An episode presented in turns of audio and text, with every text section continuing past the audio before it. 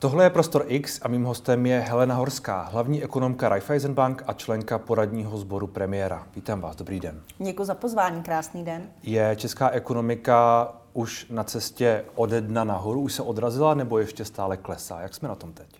Tak kdybyste mi tuto otázku dal ještě před eh, vypuknutím válečného konfliktu na Ukrajině, tak bych mohla říci, že ano, odrážíme se ode dna a míříme na úrovně, které z hlediska ekonomického růstu jsme byli před covidem. Hmm. Ale situace se bohužel tak radikálně změnila dalším šokem, dalším, řekněme, úderem pro českou, a nejenom českou ekonomiku, že bohužel toto už nemůžeme konstatovat a naopak eh, počítáme s tím, že ačkoliv ekonomika na začátku letošního roku byla relativně robustní, rostla s vysokým tempem hmm. přes 4%, očištěno dokonce o inflaci, tak bohužel ke konci roku eh, sklouzneme k nějaké, řekněme, stagnaci a vlastně stagnace bude pro nás vlastně dobrou zprávou, protože hmm. stále ještě nevíme, jestli se situace nebude dál přiostřovat. Já jsem četl nějakou vaší predikci, kde jste mluvili i o možnosti recese to je ve hře, nebo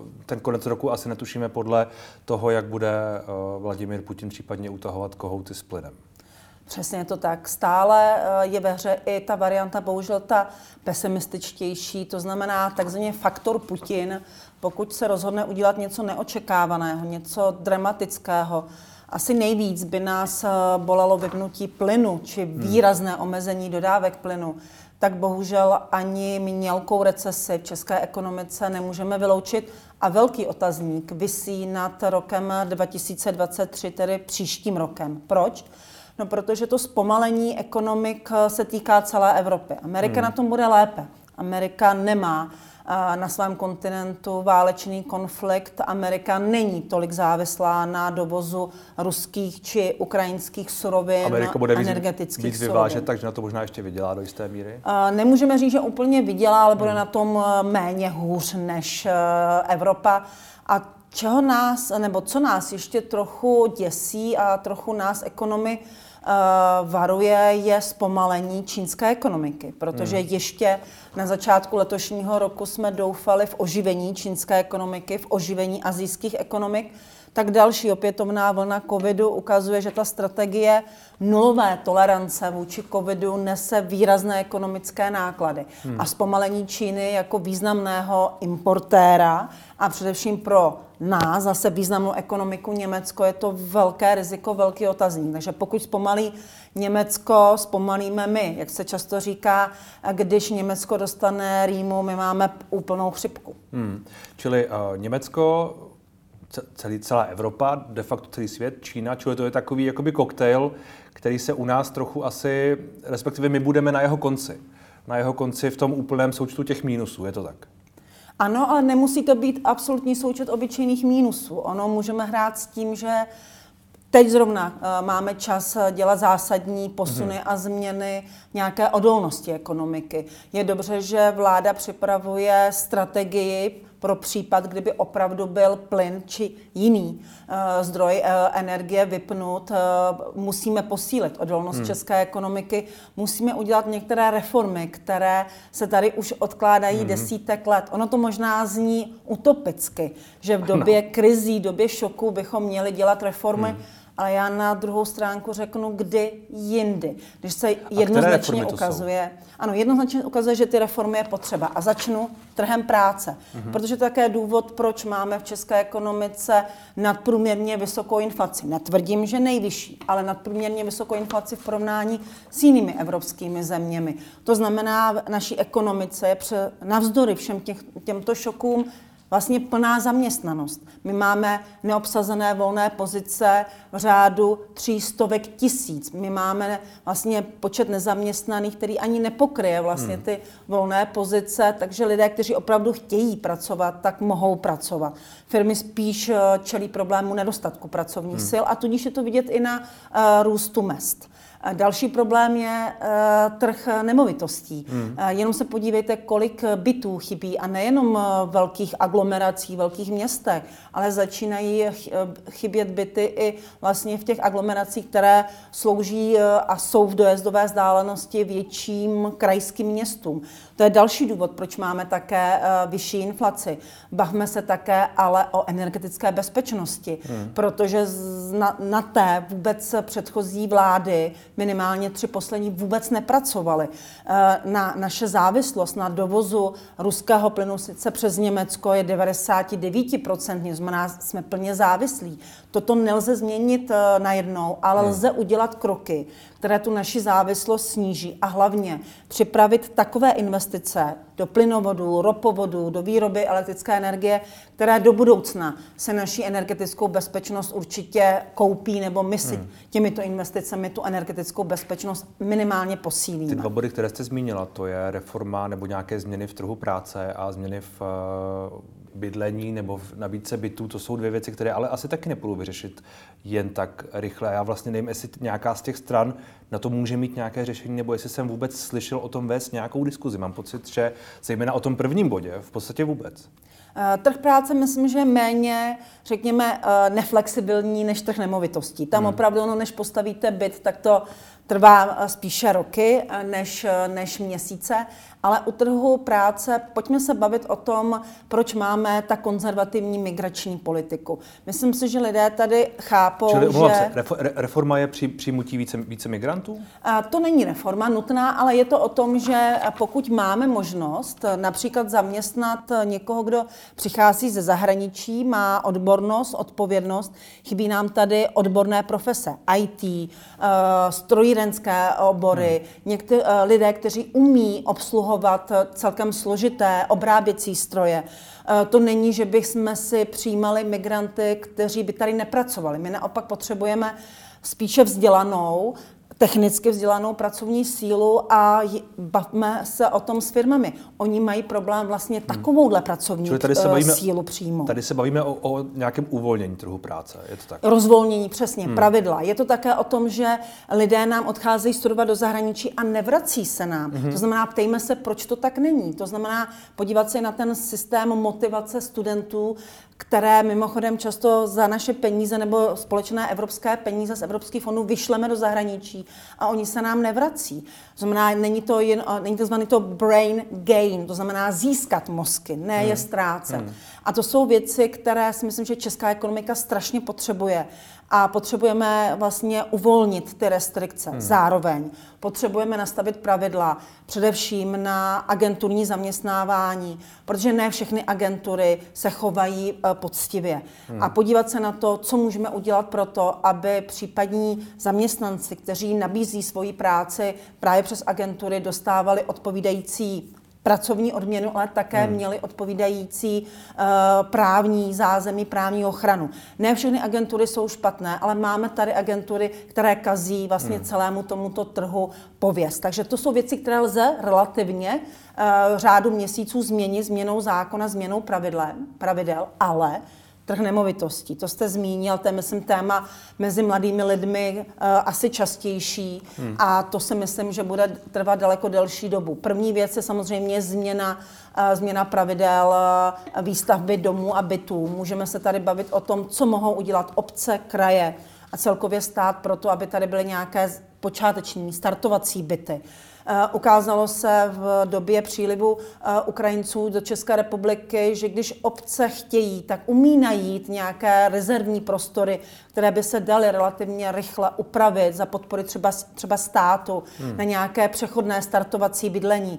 Často už firmy přistupují k tomu, že zajišťují ubytování vlastním zaměstnancům, nebo firmy se snaží jako benefit poskytovat eh, dopravu, to znamená svoz zaměstnanců z delšího nebo dalekého okolí. Takže to jsou věci, které můžeme změnit, které ale například u toho trhu nemovitostí nebude snadné, že podle uh, našich propočtů v České republice stále chybí zhruba 100 tisíc bytů. To znamená, hmm. ta výstavba je navzdory mírnému oživení eh, před covidem stále velmi malá a obávám se, že pokud přijde nějaký šok, nějaká krize, tak kromě energetického sektoru a sektoru, který vytváří teplo, který hodně závisí na dovozu plynu, hned tou druhou hmm. nejvíce eh, poškozenou částí ekonomiky bude stavebnictví. Hmm. Protože když se podíváte, které suroviny jsou nejvíce energeticky náročné, tak je to cement, jsou to prefabrikáty a v situaci, kdy by, nedej bože, nebyl plyn, tak tyto právě materiály budou extra drahé, budou často i nedostupné a co bude muset eh, dělat investor, projektant, bude muset buď přerušit, ne zastavit projekt nebo stavby. Nebo zdražit, ale to o tom zdražení možná ani nejde, to už se děje teď, ale nedostatek eh, hmm. materiálu bude asi ten největší problém, který ale to by nastal, kdyby nám vyply plyn. Takže hmm. tam je to hodně to kdyby. Neříkám, to, to že se to stane, Putin, ale to je ten mluvila. faktor Putin. Zároveň to jsou tři věci, tedy, které jsou uh, nějaké příležitosti, dá se říct něco, co jakoby musíme udělat dlouhodobě, tak jako teď je na to asi dobrá, dobrý čas. Zároveň to jsou ale všechny tři věci, které přispívají k té vysoké inflaci, protože ten první bod, který jste zmínila, plná zaměstnanost, tlak na růst mest, Čili to je nepochybně pro inflační faktor, je to tak? 100%. Kam, kam až může v tuhle chvíli ta inflace růst? Hmm. Ta růst, inflace Obecně se očekává až, okolo až, až 15%. Ne, naštěstí do, do nebes to není. Okolo 15. Já jsem slyšel některé, některé úvahy, že až, 20, že, že až 20% je možných možná reálný. Víte co, co je možné a nemožné v situaci, kdy jsme si ještě mysleli v lednu, že ekonomika bude oživovat hmm. a že inflace se nějak stabilizuje na, řekněme, jednociferné může, úrovni. Může se stát, že za týden Vladimír Putin ukončí válku a zlevní plyn a všechno bude krásné. Já, tak tohle bych si strašně přála, jenže v tom našem pravděpodobnostním scénáři tohle má nejnižší pravděpodobnost. Hmm. A bohužel ta vyšší pravděpodobnost je toho, že budou další problémy. Ale velmi těžko, a to na rovinu si řekněme, velmi těžko se odhaduje růst eh, životních nákladů, tedy růst inflace. Za těchto okolností, když by se nic jiného nestalo, tak by inflace měla v vel, velmi brzkém horizontu, několik, řádu několika měsíců, eh, přiblížit tomu vrcholu. Ten vrchol může být 14-15% 14 už je teď, ne? 14 už je teď, ale ta inflace už, už jakoby je tak rychlá, že už tam jakoby další přírůstky by neměly být tak významné. A naopak, a tam je trošičku spíše matematický efekt, budeme se srovnávat už s vyšší cenovou hmm, úrovní hmm. loňského roku, druhé poloviny loňského roku. Takže ty meziroční přírůstky samozřejmě budou už o něco přirozeně menší. Takže proto jako... Ale to už je, to už, to je spíš technikálie. To už je technikálie. Protože to že, to, že je ten rozdíl menší, neznamená, že ten růst není vysoký. Že? Maximálně budeme vidět to, že ceny dál neporostou, hmm. ale bohužel tu zprávu, co se týká potravin, růst třeba právě těch stavebních materiálů, oblasti služeb, tam teprve vlastně růst cen pohonných hmm. Růst cen energií se teprve bude uh, pro, propisovat, hmm. protože vlastně ne všichni pekaři zdražili teď. Teplo, zdražení tepla nás teprve čeká od začátku hmm. příštího roku, takže to je další impuls. Nicméně inflace by za současných podmínek, současného, řekněme, nastavení situace Ukrajina, vývoj v Evropě, vývoj v Americe, vývoj energetických surovin, by neměla vést dalšímu zrychlení, takzvané akcelerace inflace, měla by zpomalit. A hlavně začne i působit ta restriktivní měnová politika. Mm-hmm. Centrální banky, tedy ty vysoké úrokové sazby, protože vlastně loni na podzim, spíš ke konci roku, listopadu, v prosinci, úrokové sazby České národní banky překonaly takzvanou magickou hranici. Pro nás ekonomy magickou důležitou, magickou hranici dlouhodobé rovnovážné úrokové sazby. Mhm. A my od této hranice, ne od nuly, od této hranice zhruba řekněme 2,5 až 3% říkáme, že nad touto úrovní teprve ta měnová politika utahuje kohouty. Je to vlastně přirozené, když by eh, třeba úroky z hypoték byly 3-4%, tak možná téma zdražování hypoték by tady nebylo téma.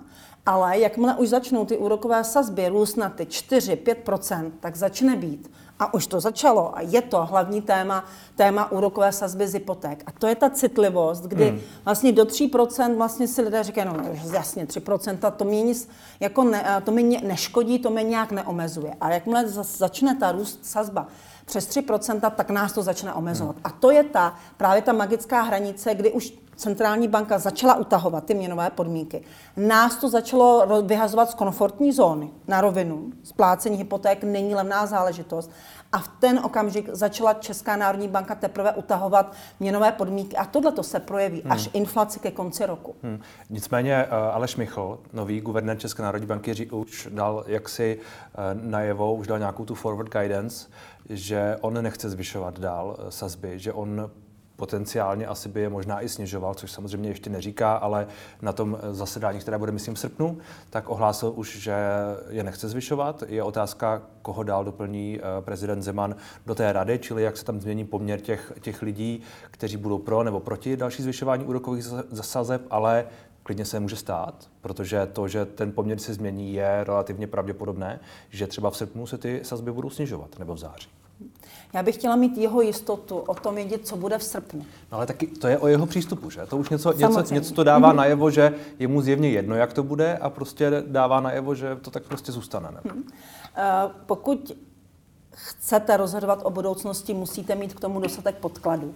My teď, řekněme v polovině května, velmi těžko můžeme uh, předvídat, jaká skutečně bude situace v srpnu srpnu dokonce bankovní rada České národní banky v novém složení bude mít také před sebou novou makroekonomickou prognózu. Hmm. A v současnosti říkat, co a jaký závěr si sám vyvodím z té nové makroekonomické prognózy, kterou ještě neznám a neznám tu situaci v srpnu letošního roku, je, řekněme, lehkovážné. Hm. Protože vy nevíte, jak se ta situace změní. Ale a vy vlastně teď pokud Aleš, trhu pokud slibujete, Aleš Michl, že něco se stane, ale nemáte k tomu hm. podklady. Pokud Aleš Michl už vlastně opakovaně říká, že nesouhlasí s tím zvyšováním úrokových sazeb, mám pocit, že hlasoval pro, proti všem těm zvyšováním úrokových sazeb, o, o kterých se hlasovalo, tak je mu to asi jedno, ne? jaká ta makroekonomická prognoza bude. Eh, no asi jednomu protože, to není, protože... protože berte to tak, že pokud on nenavrhnul spolu s Oldřichem Dětkem, jako oba dva eh, členové bankovní rady, vždycky vlastně nesouhlasili se zvýšením, ale nikdy nenavrhli snížení úrokových sazeb. Hmm. A pokud by chtěli naplnit to své přesvědčení, že není potřeba zvyšovat úrokové sazby, tak vlastně na každém tom dalším zasedání bankovní rady měli navrhovat vlastně o to výraznější snížení úrokových sazeb potom by byly konzistentní. Takhle vlastně odsouhlasí zpětně to dané zvýšení úrokových sazeb, které se událo na tom předchozím zasedání bankovní rady. Takže oni vlastně se spožděním souhlasí se s tím minulým krokem mhm. zbytku bankovní rady. Takže je to z mého úhlu eh, pohledu nekonzistentní, hmm. je to vlastně kontraproduktivní, protože oni vlastně až zpětně se spožděním odsouhlasí, že vlastně byly zvýšeny sazby správně, ale nenavrhnou snížení tak úrokových sazeb. Oni asi ví, že jsou v menšině, ne? takže to by byl jenom, uh, to by byl jenom takové, jenom, ale je to, to signál, je to signál trhu. Je to signál trhu, že pokud uh, věří těm svým argumentům, že inflace v České republice je čistě jenom dovezená, není způsobená o tom, o čem jsme mluvili, trhem práce, hmm. vysokým růstem mest, který nevždy odpovídá produktivitě práce, eh, ne, eh, nedostatku bytů na trhu nemovitostí a tak dále, eh, také výraznému tlaku na růst marží v době, kdy se otevřela ekonomika, máme tady odloženou spotřebu po covidu, tak by vlastně měly správně ty úrokové sazby a hlasovat pro snižování úrokových sazeb. Za mě naše prognóza ale také nepočítá, řekněme, s dalším prudkým zvyšováním úrokových sazeb v druhé polovině letošního roku. Hmm. Proč? No, protože my vlastně máme v prognóze, že v současnosti ještě stále um, vidíme v inflaci tu poptávkovou i tu nabídkovou. Ale s tím, jak jsem mluvila o tom, že ekonomika zpomalí, začnou působit už ty úrokové sazby, které hmm. teď jsou vysoké. Navíc ještě v červnu počítáme, podle našeho názoru, s dalším relativně výrazným zvýšením úrokových sazeb klidně až o 3 čtvrtě procentního bodu na 6,5% na který by se ta sazba měla zastavit jako na vrcholu současného cyklu zvyšování úrokových sazeb. Tak ale postupně potom začne vlastně ta inflace opravdu, v ní převládá ta nabídková inflace. Ona začne zpomalovat, to je skvělé. To znamená, to znamená ta část toho plynu a ropy a těch... Tam budou přesně dál působit, ale hmm. tím, jak budeme škrtit tu poptávku, mnoho lidí bohužel, ale to je důsledek té měnové politiky, nebude si moc dovolit nákup bytů, takže tlak na růst cen bytů zpomalí. Neříkám, že ceny nemovitosti poklesnou, to ne, ale růst a tlak na růst cen by měl zpomalit. Co se týká trhu práce, uvidíme samozřejmě na jednání odboru, ale také tam není moc prostoru zvyšovat mzdy, když firmám rostou veškeré vlastně produkční náklady, kam se podíváte. Takže ta poptávková inflace se nám začne, začne nám mizet z té inflace a začne pře, přebývat ta nabídková. Ale i tak, podle našich názorů, ta inflace i v příštím roce může být okolo 6-7%. Hmm. Ale proto si myslím, že už nebude potřeba v druhé polovině letošního roku zvyšovat úrokové sazby. To znamená, ve své podstatě já souhlasím, ano, druhá polovina roku uh, už bude spíše připadat uh, na tu nabídkovou inflaci v jejich horizontu měnové politiky. To znamená, už ta inflace bude především nabídková. Poptávka už bude utlumená, nebude potřeba tolik zvedat úrokové sazby. Hmm. Otázka je, jestli rok 2023, začátek roku, kdy my očekáváme pokles sazeb, přijde ten pokles sazeb. A tohle bude za předpokladu, kdy se nám podaří trochu ochladit tu poptávku, kdy vidíme, že lidé s vyššími příjmy mají stále velký objem, hmm. asi 200 miliard nad úspor. To jsou peníze, které, kdyby se vrhly do ekonomiky, tak tady máme třeba i tu 30% inflaci. Mm-hmm. A to je také, proč Česká národní banka chce trochu ty vlastně úroky a ty nadvklady nechat na účtech, aby mm. lidé neutráceli. Protože kdyby je pustili do té ekonomiky, tak těžko se pak taková inflace řídí. Že ti lidé jsou ochotní si koupit auto za jakoukoliv cenu, počítač za jakoukoliv a nejsme, cenu. A nejsme v této části. Nejsme v části, kdy lidé jsou de facto ochotni tu inflaci, kdy ta inflační očekávání jsou jednak vysoká a kdy lidé prostě mají peníze a mají našetřeno a ty peníze za to všechno. Samozřejmě ne všichni, je tu nějaká ta část těch, teď už asi 20 něco procent, kteří prostě mají velký problém, ale většina asi mm-hmm. pořád může zaplatit v podstatě kolik. Jak, Máte pravdu, inflační očekávání jsou mezi 6-7 procenty, proto hmm. taky mimochodem tam máme tu úrokovou sazbu, která se této úrovni vlastně blíží. A ten problém s tou, řekněme, nebezpečnou poptávkou opravdu se týká především lidí s nadprůměrnými příjmy. Takže tady to nebezpečí eh, opravdu je, že by tito lidé mohli pustit žilou ekonomice, což je určitě to nežádoucí pro současný stav. Ale myslím si, že to, že jsou úrokové sazby relativně vysoké, i tito lidé si uvědomí, že ceny nemovitostí už jsou vyšroubované hodně vysoko, že možná i ta cena auta už možná neodpovídá tomu, čemu oni by si představovali zaplatit za auto, možná budou a sáhnou po levnějším modelu nebo hmm. počkají. Takže myslím, že i těto lidé začnou odkládat tu spotřebu, což je dobrý, uh, dobrý jev pro ekonomiku v situaci, kde ekonomika je vlastně svým způsobem přeřátá, i když má ty nabídkové problémy, nabídkové nedostatky. Hmm. Že my tady vlastně žijeme v prostředí, kde já tomu říkám, máme vystresovanou nabídku, vystresované podniky, vystresovanou výrobu. Uh, firmy odkládají dodávky, protože nemají polotovary, nemají suroviny, prodluží zakázky a zároveň musí zvedat ceny. Takže až se nám trošičku ta nabídka uh, uklidní, začnou normálně dodávky, tak si myslím, že i přirozeně ta inflace bude zpomalovat. Hmm. Ale je dobře, že teď uh, domácnosti, které mají vyšší příjmy, mají tendenci spíše odkládat tu spotřebu, což vidíme v těch nadúsporách, které se moc nehýbou. Hmm. Ale lidé, kteří mají problémy vlastně výjít a vy jste to správně říkal, že kdysi to bylo, řekněme, každá devátá domácnost měla problém se svými prostředky, tak teď už je to každá šestá domácnost. A tohle je určitě úkol vlády, její sociální politiky, hmm protože už nemáme prostor, nejenom ve rozpočtu státu, ale i ta ekonomika tím, jak přeřátá, my nemůžeme plošně pomáhat všem. A vlastně to není ani, ani odůvodněné. My vlastně nechceme, aby lidé s vyššími příjmy rozpouštěli svoje výdaje. Tady u toho bych My musíme zastavil. pomoct lidem s nízkými příjmy. U toho bych se zastavil tedy vy. Uh, asi souhlasíte s tím, že ta relativně restriktivní politika vlády a to, že nechce pomáhat všem, tak jak by si představovala část opozice, uh, pomáhat střední třídě, byť střední třída teď nese velkou část toho, toho břímě, že je uh, tedy de facto nutné, protože to je to uh, protiinflační, ten protiinflační krok, který je prostě potřebný. Já totiž často přemýšlím, co je střední třída. Jsem já střední třída, jste vy střední třída? Kdo je střední třída? Já jsem střední třída.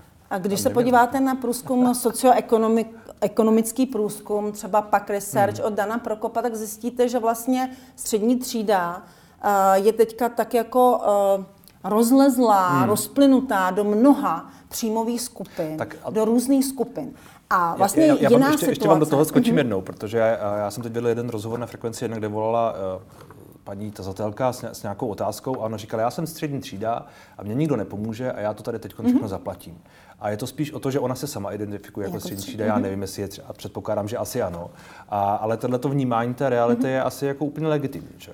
Ano, ale pak, můžeme pak... se považovat, můžeme se vlastně jakoby opravdu identifikovat s tou střední třídou. A tam já bych řekla je velký rozdíl mezi tím, jestli jste střední třída, máte děti, kterým platíte školný nebo platíte nějaké extra výdaje, do toho máte hypotéku, anebo jste střední třída a vlastně uh, děti chodí uh, na místě, řekněme, do státní školy, uh, dopravu máte buď zajištěnou v místě bydliště, nemusíte dojíždět za prací a nemáte hypotéku. Hmm. A tady je velký rozdíl. Vemte si, je to pořád střední třída, ale střední třída která vlastně, eh, která necítí takový nárůst eh, splátek na bydlení, protože nemá hypotéku.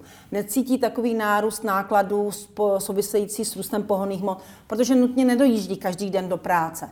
A teď se nám vlastně mění ta střední třída, protože střední třída, já bych tomu nazvala kosmopolitní, to je ten socioekonomický pojem, ta má větší problém. Že ta často dojíždí hodně daleko, mají často vlastní eh, bydlení, ale na hypotéku, mají nějaké závazky a na ně je teďka tvořen velký tlak.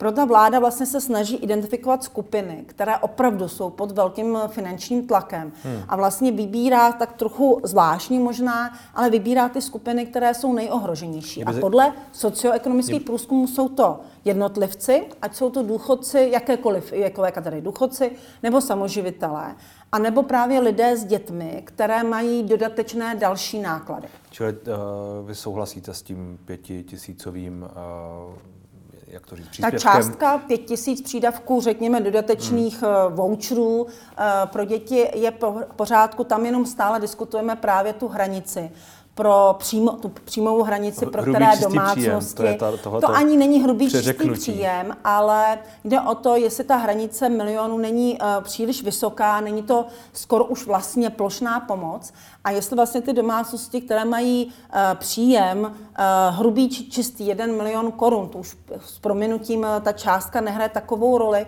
jestli to už není jakoby vlastně už plošná pomoc. No je, je to plošná pomoc. Pan Jurečka říkal, že to de facto bude pro všechny rodiny, skoro.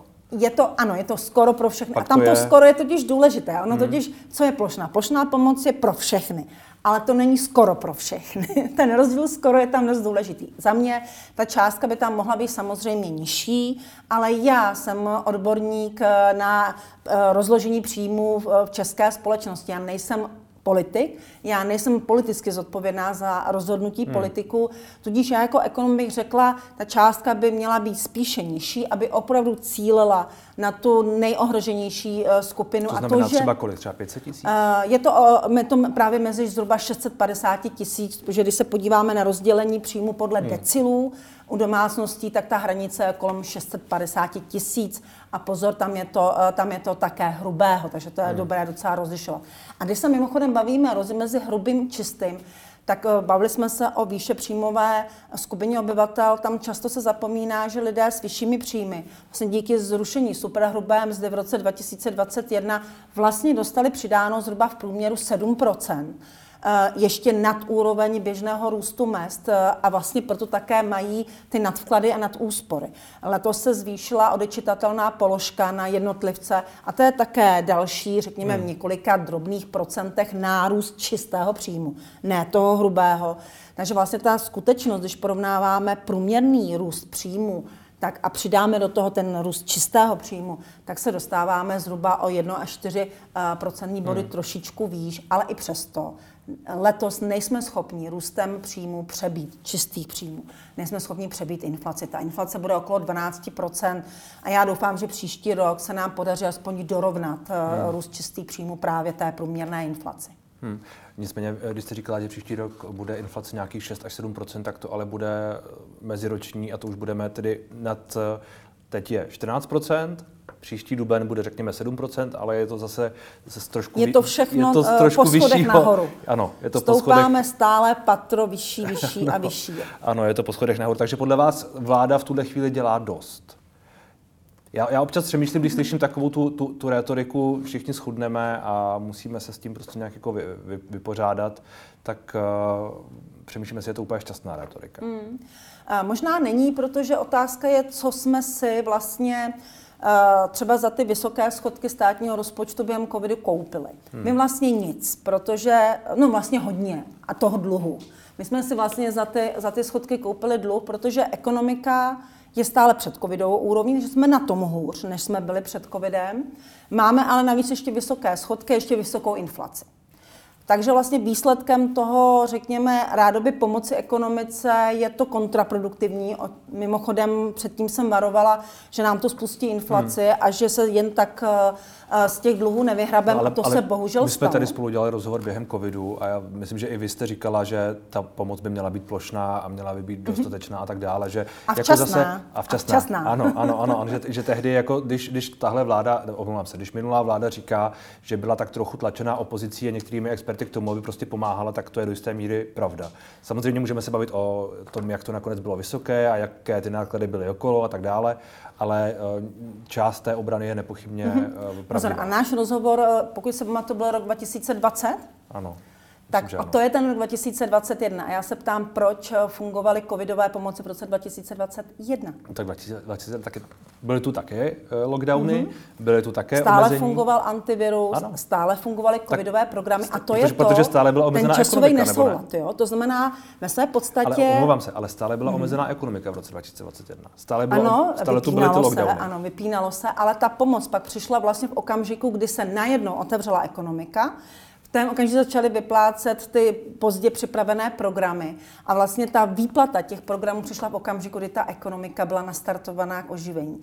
Tam je tento důležité slovo včas nastavené programy. Hmm. Na začátku toho šoku měla být plošná pomoc. To znamená, když nikdo nevěděl, co bude, tak místo toho, aby vybírali se daně a pak se vraceli přerozdělováním, se ty daně měly, pokud možno, některé daně je jednoduché nechat, nechat u těch pláců a nevybírat je a nevracet je. Takže ta pomoc, kdyby byla plošná a, a to důležité je to a, a rychlá, tak by vlastně nebyla ta poptávka tolik stimulovaná a neměli bychom tady tak vysokou inflaci. Hmm. Ale když se k tomu vrátím, uh, určitě myslím si, že je ještě mnoho věcí, které vláda musí udělat. Jednak mluvila jsem tady o vystresované nabídce, to znamená podmínky pro podnikání. Musí se tady zajistit surovinová energetická bezpečnost. Na to musí vláda strašně intenzivně makat a myslím si, že se snaží něco dělat. Samozřejmě můžeme se bavit, jestli dostatečně rychle, jestli by to hmm. nešlo rychle, ale tohle je důležité. My vlastně potřebujeme vyřešit tu nabídkovou stranu ekonomiky, zajistit nové dodávky, zajistit náhradní cesty, začít uh, řešit infrastrukturu. Hmm. To je důležité, ale to se projeví později. Zároveň, co musí? Dál pomocí socioekonomických průzkumů identifikovat právě ty ohrožené skupiny. Protože podle posledního researche, pak researche, ukazuje se, že jsou to také třeba i studenti. To hmm. znamená, ti jednotlivci, nejenom jednotlivci ve smyslu uh, žijící samostatní důchodci nebo maminky či tatínci s dětma, ale jsou to často i studenti a my nechceme vlastně, aby u nás mohli studovat na vysokých školách, především na vysokých školách, jenom eh, děti movitých rodičů. My také chceme, aby studovali i žáci, kteří například právě pocházejí z toho, eh, řekněme, ekonomicky slabšího prostředí hmm. nebo ne tolik zajištěného. A tady si myslím, že je další prostor, kam by mohla vláda z, upřít svůj, svoji pozornost. Na druhou stranu, respektive k doplnění toho, já jsem teď hodně četl různé zprávy od lidí, kterým se zvedají zálohy na plyn, zálohy na, na energie, jsou tam nějaké nárůsty třeba o 100, 114, 115 u, u pražské energetické a u, u pražské plenárenské a u podobných, podobných firm, čili nebylo by na místě i přijít k nějakému zastropo, ne nutně zastropování cen, ale k nějaké pomoci právě v té energetické otázce, v, v otázce toho, eh, toho, jak, jak moc lidem narostou náklady ve spojitosti s tímto. Vím, že tu je plán například nějakého toho státního nákupčího a tak dále, ale to jsou věci spíš dlouhodobé, je to mm-hmm. tak? Uh, souhlasím, že tohle je velký problém prudkého nárůstu uh, vyloženě i pladeb, měsíčních pladeb a tak pak také i vyučtování za energie, protože energie rostou opravdu skokovým způsobem. Hmm. Na to se nemohl nikdo připravit a na to ani není možné nějak výrazně snížit spotřebu během krátké doby. Mimochodem, kromě uh, státního nákupčího, tedy centrální nákup energií pro stát, uh, uh, vláda uvažuje, a je to v kompetenci ministerstva průmyslu obchodu, připravit takzvaný tarif, speciální hmm. tarif pro, řekněme, určité v příjmově slabší eh, domácnosti, jmenuje se to, nebo říká se tomu pracovně sociální energetický tarif, který by právě měl pomoci těm sociálně slabším, finančně ohroženým rodinám. Je to mimochodem eh, podobný vzor eh, eh, pomoci, který přijala Velká Británie, takže tam tady jsme se inspirovali aktivitou Velké Británie, která je relativně liberální země, která přijala vlastně tento program a ten program zaujal nás a vlastně snažíme se ho implementovat i v České republice a dává smysl. To znamená, měl by pomoci právě těm nejohroženějším sociálním skupinám, aby nemuseli zbytečně složitě, stále ještě složitě žádat o e, dávky na bydlení a i tyto dávky, a já doufám, že se to podaří panu Jurečkovi přece jenom některé věci zdigitalizovat. Ale hmm. vemte si, vy řešíte krizi COVID a do toho ještě musíte řešit vlastně digitalizaci hmm. formulářů, která premiéra, se že... desítk let nepovedla. Já jsem včera slyšel pana premiéra, který říkal, že snad do června slíbil Marian Jurečka, že nějakým způsobem e, zdigitalizuje aspoň částečně tu ano, pracuje žádost, se intenzivně na tom. Žádost o příspěvek na bydlení. Ale to je pořád 14 dokumentů, které je potřeba doložit. Je to takové, je to prostě velmi složité. Dan Prokop hmm. a další uh, experti, kteří o tom hodně mluví, o tom mluví jako, já nevím, já mám pocit, že od začátku celé té krize, což už bylo loni, tak mluví o tom, že to do toho je potřeba zjednodušit a nemám pocit, že by se k tomu udělal byť ten jediný krok.